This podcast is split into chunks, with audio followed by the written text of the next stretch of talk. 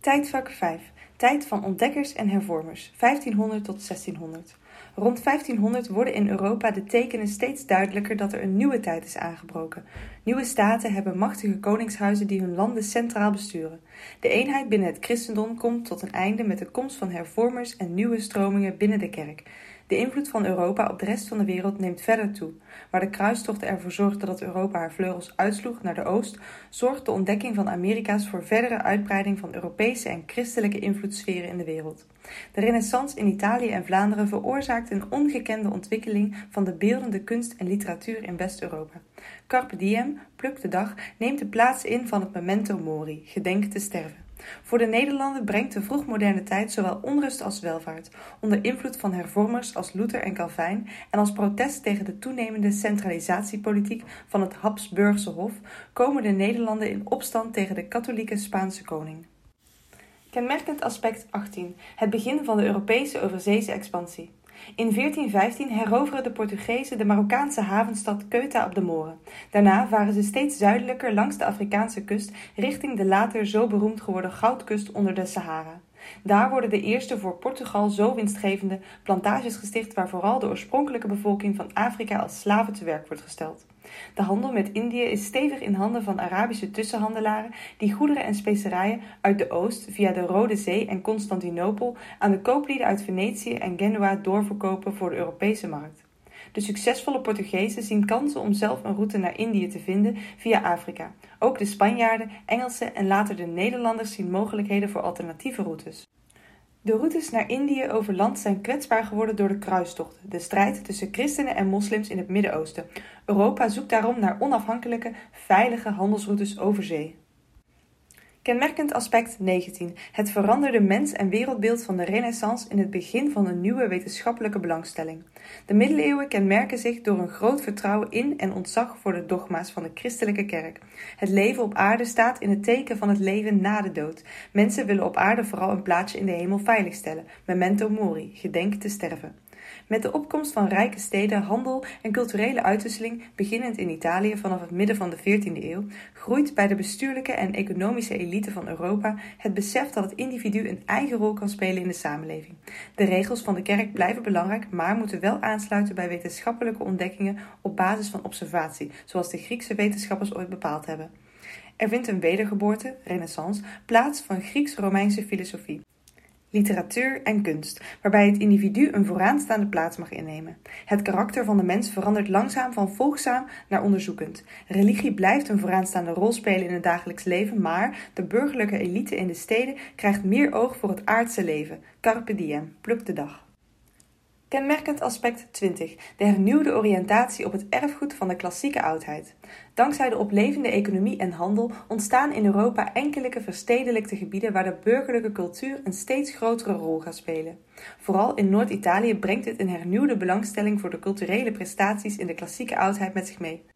Daar worden mensen letterlijk omringd door de indrukwekkende overblijfselen van bouwkunst en beeldende kunst uit die oudheid. Kunstenaars en schrijvers bestuderen de klassieke vormentaal en vinden hierin inspiratie voor een nieuwe kunstvorming. Kunsthistoricus Giorgio Vasari noemt deze stroming de Renaissance, oftewel wedergeboorte. De klassieke kunst is weer tot leven gekomen. In de literatuur krijgt de heroriëntatie op het klassieke erfgoed de naam humanisme. Kenmerkend aspect 21. De protestantse reformatie die de splitsing van de christelijke kerk in West-Europa tot gevolg heeft. Maarten Luther laat in het Duitse Wittenberg weten dat hij de machtaanspraken en de zelfgemaakte wetten en regels van de kerk onjuist vindt. Alleen de Bijbel is volgens hem rechtgevend in het geloof. De godsdienstdiscussie leidt tot grote spanningen, strijd en een splitsing van de kerk in een rooms-katholieke en een protestantse richting. In de Nederlanden krijgt hervormer Johannes Calvijn meer volgers dan Luther. Calvijn vindt dat lagere overheden zich mogen verzetten tegen een hogere overheid.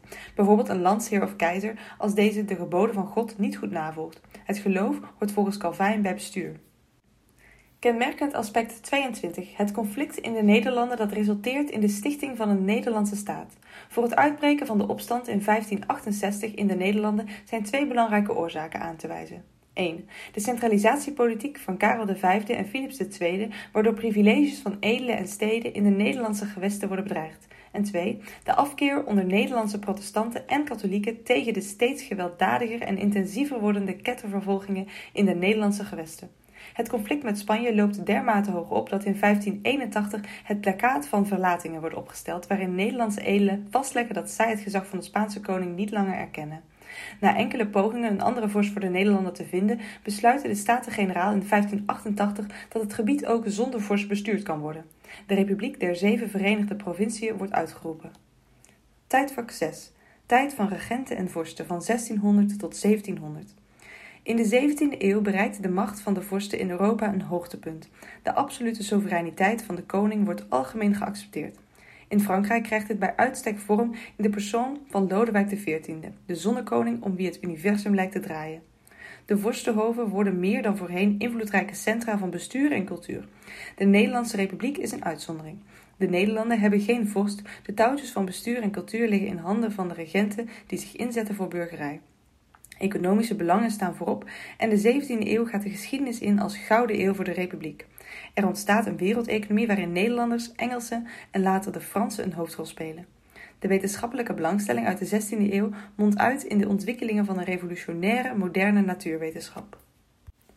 Kenmerkend aspect 23. Het streven van vorsten naar absolute macht. In de vroegmoderne tijd staat de machtsverhouding tussen koning en parlement vaak ter discussie. De koning wil graag centraliseren om de samenleving veilig en ordelijk in te richten. Het parlement met vertegenwoordigers uit de verschillende staten of standen van een land wil zijn invloed op het bestuur niet inleveren. Eind 16e eeuw groeit in diverse Europese staten de behoefte aan een stevig en stabiel koningschap. De strijd tussen katholiek en protestant zorgt voor veel chaos en geweld. Nieuwe politieke opvattingen stellen dat de soevereiniteit in een staat haar meest stevige vorm kan krijgen in handen van een absolute vorst die eenduidig de wetten voor het hele land kan maken. Alleen dan stijgt de staat boven alle tegenstellingen uit en wordt het belang van alle onderdanen beschermd en gewaarborgd. Kenmerkend aspect 24. De bijzondere plaats in staatkundig opzicht en de bloei in economisch en cultureel opzicht van de Nederlandse Republiek. In de 15e en 16e eeuw maken de Hollandse steden al een snelle economische ontwikkeling door. De 17e eeuw gaat de geschiedenis in als de Gouden Eeuw voor de Republiek. Belangrijkste oorzaken: 1. De moedernegotie. Graanhandel via de Oostzee die Holland veel winst oplevert en van Amsterdam een belangrijke stapelmarkt van West-Europa maakt. 2. Het ontbreken van een feodale traditie in de landbouw, waardoor ondernemerschap veel ruimte krijgt. Commerciële landbouw en handel komen al vroeg tot ontwikkeling in de Republiek. En 3. De aanwezigheid van bruikbare waterwegen. De belangen om geld te verdienen zijn groot. De oorlog met Spanje moet bekostigd worden. Religieuze tolerantie levert de steden veel migranten op die de handel en nijverheid verder laten groeien. Er ontstaat een burgerlijke cultuur met veel aandacht voor luxe artikelen, kunst en wetenschap. Kenmerkend aspect 25. Wereldwijde handelscontacten, handelskapitalisme en het begin van een wereldeconomie. De Europese overzeese expansie leidt in de 16e en 17e eeuw tot wereldwijde handelscontacten. West-Europese kooplieden zoeken contact met handelaren in Azië, Amerika en Afrika. Hier komt het handelskapitalisme uit voort dat ervoor zorgt dat de winsten meer worden geïnvesteerd in nieuwe, misschien nog winstgevendere ondernemingen. De economie komt in de 17e eeuw van de grond en producten uit de hele wereld worden door handelaren uit alle werelddelen met elkaar uitgewisseld, met Europa als handelscentrum. Overheden gaan private ondernemingen dwingen meer samen te werken. Engeland richt de East India Company op, in de Republiek worden de VOC en later de WIC opgericht. Kenmerkend aspect 26. De wetenschappelijke revolutie. De wetenschappelijke revolutie is een periode in de geschiedenis van de wetenschap waarin klassiek religieuze ideeën plaatsmaken voor moderne wetenschappelijke ideeën. Eeuwenlang waren bijbelteksten en de wetenschappelijke bevindingen uit de oudheid bepalend geweest voor wetenschappers. In de 17e eeuw neemt de twijfel over deze kennis meer toe. In de exacte wetenschappen komen theorieën en wetten voortaan tot stand op grond van redeneren en waarnemen, in combinatie met experimenteren. Tijdens de wetenschappelijke revolutie vinden ingrijpende veranderingen plaats in de inzichten op het gebied van natuurkunde, wiskunde, sterrenkunde, scheikunde en biologie. Wetenschappers doen de ene na de andere ontdekking. Galileo Galilei bewijst dankzij de telescoop dat de aarde echt om de zon draait, zoals Copernicus 60 jaar daarvoor al had beweerd. Galilei kan nu met wetenschappelijk bewijs komen. Er ontstaat een compleet nieuw, wetenschappelijk tussen haakjes, wereldbeeld. Tijdvak 7. Tijd van pruiken en revoluties van 1700 tot 1800. De 18e eeuw laat een boeiende mengeling zien van uiterlijk vertoon van de aristocratie en innerlijke verdieping van invloedrijke wetenschappers en denkers. Terwijl de gepoederde pruiken en elegante buitenhuizen vooral de status en positie van de aristocratie tonen, denken de filosofen na over godsdienst, politiek, normen en waarden, de veelbelovende toekomst. Door de verspreiding van verlichte denkbeelden ontstaat bij de gegoede burgerij steeds meer behoefte deel te nemen aan het bestuur van een land. De roep om inspraak neemt toe. Sommige vorsten proberen de verlichtingsidealen door te voeren in de absolute regeringsvorm. Andere vorsten, zoals de Franse Lodewijk XVI en zijn echtgenote Marie-Antoinette, krijgen te maken met opstand en revolutie. De rechten van burgers worden belangrijker en worden uiteindelijk vastgelegd in de grondwetten. Kenmerkend aspect 27. Rationeel optimisme en verlicht denken dat wordt toegepast op alle terreinen van de samenleving: godsdienst, politiek, economie en sociale verhoudingen. In de loop van de 17e eeuw komen filosofen tot de stellige overtuiging dat mensen zelf alles met gezond verstand kunnen beredeneren. Het rationalisme viert hoogtij, alles lijkt mogelijk. De blik op de toekomst is doordrenkt van optimisme. Verlicht denken houdt zich bezig met alle onderdelen van de samenleving en heeft veel invloed op de beleving van godsdienst, de inrichting van bestuur, de verdeling van bestaansmiddelen in de economie en de veranderende sociale verhoudingen. Kenmerkend aspect 28. Voortbestaan van het ancien regime met pogingen om het vorstelijk bestuur op eigen tijdse verlichte wijze vorm te geven, ook wel verlicht absolutisme. Door de verlichting groeit de kritiek op het absolutisme. Verlichte denkers zien in het ancien regime te veel machtsvertoon en machtsmisbruik, dat ten koste gaat van een evenwichtige samenleving die zich als geheel verder kan ontwikkelen. Sommige vorsten die zich verdiepen in de ideeën van verlichte denkers trekken zich deze kritiek aan. Zij gaan tussen haakjes modern regeren, dat wil zeggen meer in dienst van staat en volk. Bij hen zijn de onderdanen er niet meer alleen ter meerdere eer en glorie van de vorst, maar is de vorst er ook voor het welzijn van de onderdanen. Er ontstaat een nieuwe bestuursvorm, het verlicht absolutisme. Inspraak door het volk wordt ook door deze verlichte vorsten niet op prijs gesteld. Alles voor het volk, maar niets door het volk. Kenmerkend aspect 29. Uitbouw van de Europese overheersing, met name in de vorm van plantagekolonies en de daarmee verbonden transatlantische slavenhandel en de opkomst van het abolitionisme. Begin 17e eeuw komen de eerste Engelse kolonisten aan bij de oostkust van Noord-Amerika en maken van Virginia de eerste Engelse kolonie van Amerika. Niet lang daarna volgen Duitsers, Zweden, Fransen en ook Nederlanders. Ook zij stichten hier hun kolonies. In de 18e eeuw breidden de Spanjaarden hun gebied vanuit Mexico verder uit richting het westen van Noord-Amerika. Het zuidelijke deel van Amerika en de Cariben zijn door hun klimaat erg geschikt voor landbouw. Er ontstaan grote plantagekolonies die luxe producten voor de moederlanden in Europa produceren en het werk laten doen door Afrikaanse slaven. Onder invloed van het christendom en de verlichting ontstaat een beweging die streeft naar afschaffing, abolitionisme, van de slavernij. Deze leidde in de 19e eeuw tot afschaffing van de slavenhandel en later tot afschaffing van de slavernij. Kenmerkend aspect 30. De democratische revoluties in westerse landen met als gevolg discussies over grondwetten, grondrechten en staatsburgerschap. De verlichting veroorzaakt grote veranderingen in het denken over sociale verhoudingen, politiek, economie en religie. Rijke burgers willen meer invloed op het bestuur en arme burgers willen een beter bestaan. Burgers zijn niet langer bereid zich in te zetten voor of belasting te betalen aan een overheid die zich bezighoudt met militaire conflicten en machtsvertoon. Er breken een aantal democratische revoluties uit waarin hervormingen worden geëist. 1. De Verenigde Staten neemt het initiatief door zich los te maken van de Engelse monarchie. 2. Het Franse volk volgt door in 1789 in opstand te komen tegen koning Lodewijk XVI. En drie, in Nederland maakt de Bataafse revolutie een einde aan de oligarchie van regenten en de geldverspillende stadhouder Willem V. Nu gaan we van een vroegmoderne tijd naar de moderne tijd, in tijdvak 8, de tijd van burgers en stoommachines. Van 1800 tot 1900. De industriële revolutie die eind in de 18e eeuw in Engeland is begonnen, verspreidt zich in de 19e eeuw over de westerse wereld. De industrialisatie verloopt traag, maar zorgt wel voor blijvende veranderingen in Europa en de nieuwe wereld op economisch, sociaal en politiek gebied. Economisch. In de lijn van de wetenschappelijke revolutie en het verlichte denken staat de uitvinding van de stoommachines aan de basis van de moderne industriële samenleving. Politiek-maatschappelijk, in de lijn van het verlichte denken en de Franse Revolutie, laten de Europese burgers, zowel mannen als vrouwen, zich na het revolutiejaar in 1848 definitief gelden in de politiek. Ook wel democratisering en de maatschappij, opkomst van emancipatiebewegingen. Kenmerkend aspect 31. De industriële revolutie die in de westerse wereld de basis legt voor een industriële samenleving. Belangrijke voorwaarden die de industriële revolutie in de westerse wereld mogelijk maken zijn: er is, dankzij de verlichting, veel wetenschappelijke belangstelling voor experimenteren en uitvindingen. Er zijn veel koopman-ondernemers die willen investeren en commercialiseren. Er is voldoende kapitaal aanwezig. En de bevolking groeit, dus er is voldoende aanbod van personeel. De industrialisatie heeft ook grote invloed op de landbouw. Machines zorgen voor een agrarische revolutie. Overbodig geworden landbouwwerkers trekken naar de stad op zoek naar werk in de fabrieken. Het transport, de behoefte van fabrikanten en handelaren aan snellere verbindingen, zorgt met de komst van stoomschepen en stoomtreinen voor een transportrevolutie. De aanleg van vele kanalen en duizenden kilometers spoorbaan. De behoefte aan grondstoffen, vooral kolen en ijzer en afzetgebied.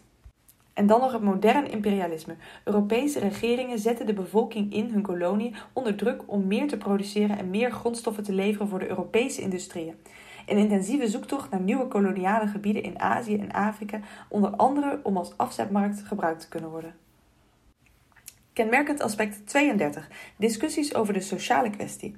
Industrialisatie leidt tot urbanisatie, ook wel verstedelijking. Ontstaan van een grote klasse fabrieksarbeiders. Door de snelle groei van de steden en de bevolking is er woningnood. Overvolle buurten met veel mensen in kleine huizen. Sociale spanningen en besmettelijke ziektes.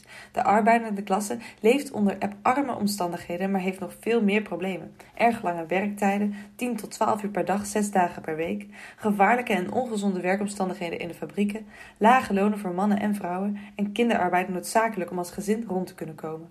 Hoge kindersterfte en een lage levensverwachting voor de arbeidende klasse. Maatschappelijke discussies over de zogeheten sociale kwestie. De fabrikanten, de handelaren, de kerkelijke en de politieke leiders willen lange tijd niets aan de sociale kwestie doen. De overtuiging dat het probleem vanzelf zou oplossen. Liberalen hebben in loop van de 19e eeuw in veel landen de politieke macht in handen. Zij geloven, geïnspireerd door de Engelse econoom Adam Smith, dat de economie en de samenleving het beste functioneren wanneer er een zo groot mogelijke vrijheid is. De overheid wil liever niet ingrijpen in de economie. Sociale wetgeving komt traag op gang. In 1874, Kinderwetje van Houten, is de eerste sociale wet in Nederland. Inhoud: kinderen onder de 12 jaar mogen niet in fabrieken werken, wel op de boerderij of in de huishouding.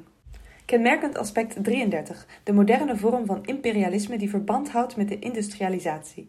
Eind 19e en begin 20e eeuw komt de industrialisatie in de westerse wereld in een stroomversnelling. Toenemende productie en later massaproductie, dalende prijzen. Toenemende consumptie en later massaconsumptie. Toenemende behoefte aan grondstoffen en afzetgebieden.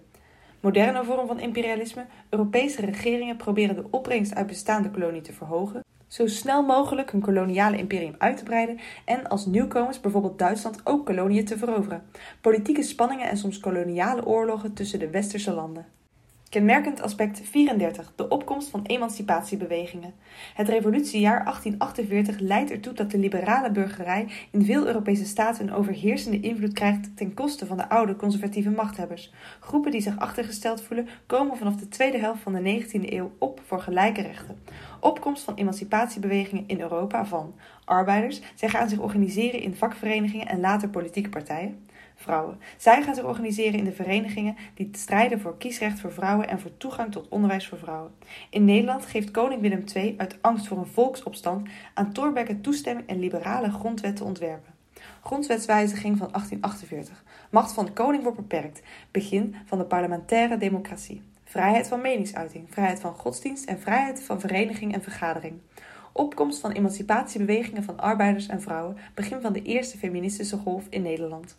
De grondwet van 1848 maakt een eind aan de overheersende invloed van de protestantse Nederlandse hervormde kerk, ook wel de Calvinisten. Opkomst van de emancipatiebewegingen van de katholieken. De protestanten reageren door de oprichting van organisaties speciaal voor protestanten, eigen scholen, politieke partijen, krant en zomaar door. Katholieken gaan hetzelfde doen, toenemende invloed van confessionele groepen op de politiek. Kenmerkend aspect 35. Voortschrijdende democratisering met deelname van steeds meer mannen en vrouwen aan het politieke proces. 1815. Congres van Wenen. Restauratie in Europa na de val van Napoleon. De belangrijkste vorsten en politiek leiders herstellen hun oude machtspositie uit de tijd voor de Franse Revolutie. Conclusie: Het conservatisme wordt de overheersende ideologie in Europa. Het verlichte denken en de liberale ideeën van de Franse revoluties worden hardhandig onderdrukt. 1848 is een revolutiejaar. Liberale burgers komen in veel landen aan de macht. Liberale grondwetten zorgen voor meer vrijheid en maken een einde aan de standensamenleving. De politieke invloed van de burgers wordt langzaam groter door de verruiming van het kiesrecht, oprichting van politieke partijen. Door gebruik te maken van de politieke verdeeldheid tussen bestaande en nieuwe politieke stromingen slagen een aantal vorstenhuizen erin hun machtspositie tot in de Eerste Wereldoorlog te behouden. Voorbeelden hiervan zijn de Romanovs in tsaristisch Rusland, de Hohenzollern in het Keizerrijk Duitsland en de Habsburgers in de dubbelmonarchie Oostenrijk-Hongarije. Kenmerkend aspect 36. De opkomst van politiek-maatschappelijke stromingen, liberalisme, nationalisme, socialisme, confessionalisme en feminisme. De restauratie na het congres van Wenen uit 1850 brengt het herstel van de traditionele standenmaatschappij. Burgers komen hiertegen in verzet. De opkomst van nieuwe politieke maatschappelijke stromingen. 1. Opkomst van het liberalisme. Doel: een samenleving met een zo groot mogelijke individuele vrijheid op politiek, economisch, sociaal en cultureel gebied. 2. Opkomst van het wetenschappelijk socialisme. Doel: een rechtvaardige samenleving met een zo groot mogelijke gelijkheid voor alle mensen op aarde. Politieke vijanden zijn het liberalisme, nationalisme en het confessionalisme. Invloedrijkste vertegenwoordiger van het wetenschappelijk socialisme is Karl Marx. 3. Opkomst van het confessionalisme. In Europa komt het vooral sterk tot ontwikkeling in Nederland. Doel: een christelijke samenleving waarin protestanten en katholieken zich los van elkaar zo goed mogelijk kunnen ontwikkelen. Politieke vijanden, het liberalisme en socialisme. 4. Opkomst van het feminisme. Strijd voor gelijke rechten voor mannen en vrouwen. Confessionelen richten eigen verenigingen en organisaties op, zoals politieke partijen, vakbonden, scholen, werkgeversorganisaties, sportverenigingen en kranten. Socialisten gaan zich ook organiseren. De overgebleven liberalen worden min of meer gedwongen dit ook te doen. De Nederlandse samenleving wordt een verzuilde samenleving. Napoleon heeft door invoering van de dienstplicht en de strijd van de Fransen voor de verspreiding van de ideeën van de Franse Revolutie het nationaal gevoel versterkt. Het nationalisme wordt ook aangewakkerd bij het streven van Italiaanse en Duitse nationalisten naar een eenheidsstaat. Eind 19e eeuw zijn er vele volkeren die vanuit nationalistisch gevoel een eigen staat wensen. Het nationalisme speelt ook een rol bij het streven naar een koloniaal rijk. In de 20e eeuw is het nationalisme een belangrijke oorzaak voor het uitbreken van beide wereldoorlogen. Tijdvak 9. Tijd van wereldoorlogen van 1900 tot 1950. Hoewel er rond 1900 nog genoeg politieke en sociaal-economische problemen zijn, kijken de meeste mensen in Europa met optimisme naar de toekomstige eeuw. Uitbreiding van de sociale wetgeving en invoering van het algemeen kiesrecht staan voor de deur en de goed op gang gekomen industrialisatie zal voor meer en goedkopere producten gaan zorgen en het leven voor iedere burger gemakkelijk maken. De wereldtentoonstelling in Parijs verrast de bezoekers met de vele nieuwe producten die ondernemers aan het ontwikkelen zijn. De machtigste Europese mogendheden, Groot-Brittannië, Duitsland, Frankrijk, Oostenrijk, Hongarije en Duitsland, hebben wel hun, tussen haakjes koloniale, conflicten. Maar er bestaat ook een soort machtsevenwicht, waardoor een grote oorlog niet verwacht wordt. Het optimisme is achteraf niet terecht gebleken, want de eerste helft van de 20e eeuw is met twee wereldoorlogen de bloedigste periode uit de geschiedenis van de mensheid. Kenmerkend aspect 37. De rol van moderne propaganda en communicatiemiddelen en vormen van massa-organisatie. Democratisering, leerplicht, algemeen kiesrecht en toenemend nationalisme vergroten de politiek-maatschappelijke belangstelling van de snel groeiende bevolking in de westerse wereld. Dankzij moderne communicatiemiddelen wordt de massa sneller en makkelijker geïnformeerd. Film, fotografie, pers en radio bereiken een groot publiek. Ontstaan van massaorganisaties, vakbonden, jeugdverenigingen en politieke partijen. De publieke opinie gaat een grotere rol spelen in de samenleving. Communicatie met de eigen organisatie en de burgers wordt belangrijker. Om de massa te mobiliseren krijgen voorlichting en propaganda nog meer aandacht. Propaganda wordt een invloedrijk middel om de mening van het volk te sturen, vooral in totalitaire staten. Kenmerkend aspect 38. Het in praktijk brengen van de totalitaire ideologieën, communisme en fascisme slash nationaal socialisme. Eerste Wereldoorlog en het ontstaan van totalitaire staten met totalitaire ideologieën. 1. Communisten grijpen tijdens de Oktoberrevolutie in 1917 de macht in Rusland. Belangrijk programmapunt: de communisten willen de deelname van Rusland aan de oorlog zo snel mogelijk beëindigen. Hun hoofddoel is proletarische wereldrevolutie. 2. Fascisten komen aan de macht in Italië. Nationalisten en oud-strijders vinden elkaar in hun woede en teleurstelling over de vrede van Versailles. 3. Nationaal-socialisten komen aan de macht in Duitsland. Belangrijk programmapunt: het ongedaan maken van de gehate vrede van Versailles hoofddoel fascisten en nationalisten, verspreiding van het fascisme en nationalisme door territoriale expansie van hun rijken. Overeenkomst tussen de drie ideologieën, de leiders vestigen een totalitaire staat. Kenmerkend aspect 39. De crisis van het wereldkapitalisme. Het vertrouwen in de Amerikaanse economie stijgt in de jaren 20 tot grote hoogte. Veel mensen profiteren van de grote welvaart en kopen allerlei nieuwe producten. Het zijn de Roaring Twenties, de uitbundige jaren 20 waarin de consumptiemaatschappij ontstaat. Er worden op grote schaal consumptieartikelen geproduceerd, waardoor bedrijven groeien. Onder het motto Live Now, Pay Later worden veel producten op afbetaling en via leningen gekocht. Steeds meer mensen beleggen hun, vaak geleende geld, in aandelen van bedrijven in de hoop op grote winst. De aandelenkoersen op de beurs stijgen erg snel. De consumptie houdt de productie niet bij. Toen duidelijk werd dat bedrijven veel te optimistisch in de grote productie hadden geïnvesteerd en dat de hoge koersen van de aandelen in zulke bedrijven niets meer waard waren, leidde dit tot dalende koersen op de beurs van Wall Street in New York en paniekverkopen van aandelen. Grote beurscrisis, ook wel de beurskracht in oktober 1929. De beurskracht leidt tot veel faillissementen van bedrijven en banken, daling van de productie en de handel, enorme groei van de werkloosheid. Voor Europa en de rest van de wereld, de Amerikaanse vraag naar Europese producten neemt snel af. De Verenigde Staten stoppen met leningen aan Europese landen. De economische crisis slaat over naar Europa en de rest van de wereld. In de kapitalistische landen krimpt de economie en groeit de werkloosheid. Duitsland wordt extra hard getroffen vanwege de afhankelijkheid van het Amerikaanse leningen. 1933. De democraat F.D. Roosevelt wordt president van de Verenigde Staten. Roosevelt kiest voor een actieve rol van de overheid in de economie. Overgang van het vrije marktkapitalisme naar het geleide marktkapitalisme. Kenmerkend aspect 40. Het voeren van twee wereldoorlogen. Belangrijkste oorzaken Eerste Wereldoorlog, die trouwens van 1914 tot 1918 verliep. Militaire bondgenootschappen, weltpolitiek van het Duitse keizerrijk en militarisme en nationalisme. 1914. Moord in Sarajevo op troonopvolger van Oostenrijk-Hongarije. Kenmerken Wereldoorlog 1. Massale legers met miljoenen soldaten. Industriële oorlog, belangrijke rol voor de trein. Vernietigende kracht van enorme kanonnen. Gebruik van gifgas, duikbootoorlog op zee. Miljoenen doden en gewonden onder soldaten en burgers, vooral in Europa.